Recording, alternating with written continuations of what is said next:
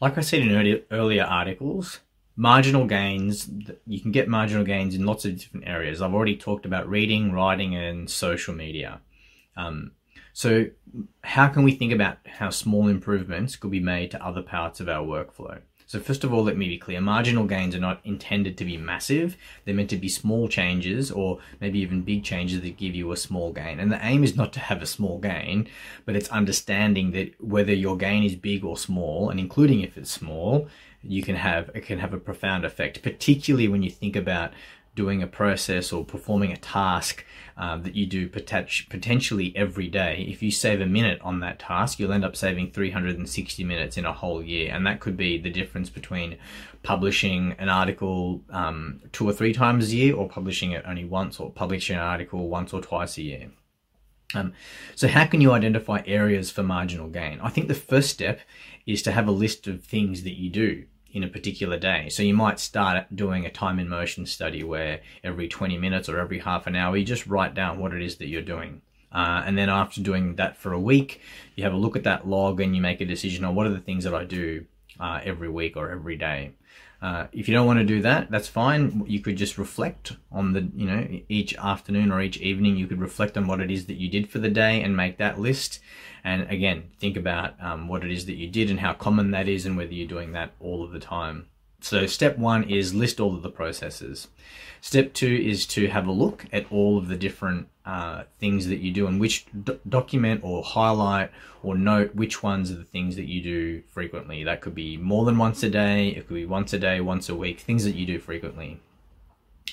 The third thing is to take one of those items that you do frequently and write down the process that you currently follow for that. So that if we look at a journal article, that might be to get some keywords, to search some keywords, to scan some titles, scan some abstracts, download, print. Um, and then you might start reading. So if you think about that process, for example, you might want to change that up and go rather than do those seven different things every single time you're wanting to read an article, you might decide that sometimes all you'll do is search, scan, download, or print. And sometimes, therefore, when you read, all you'll do is actually read and you'll pick the first article up off the pile. The idea is in these marginal gains is you're re- removing some friction or reducing decision making often. So rather than deciding what to read, make the decision process easy and just choose the first one off the pile and read that one and scan that one. So that's how you might do it, say, um, for, for the process of reading an article.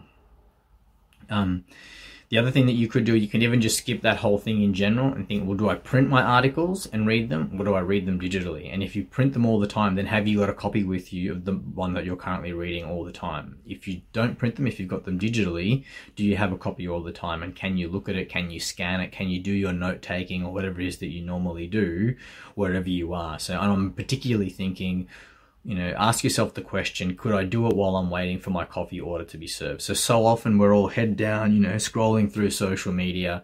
Um, could you instead spend that time rather than scrolling to, through social media or checking your email? Could you spend it um, reading a little bit more of that latest article that you've found?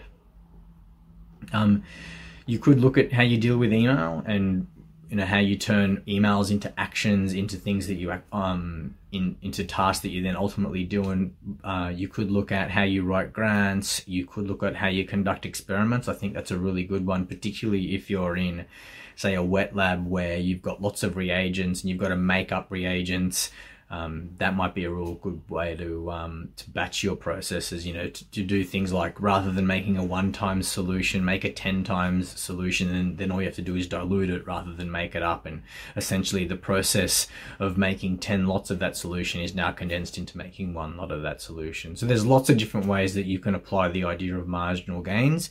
Uh, and it starts with first identifying the processes that you use regularly, section documenting those processes, and then finally looking at ways to improve how quickly or easily those processes can be conducted.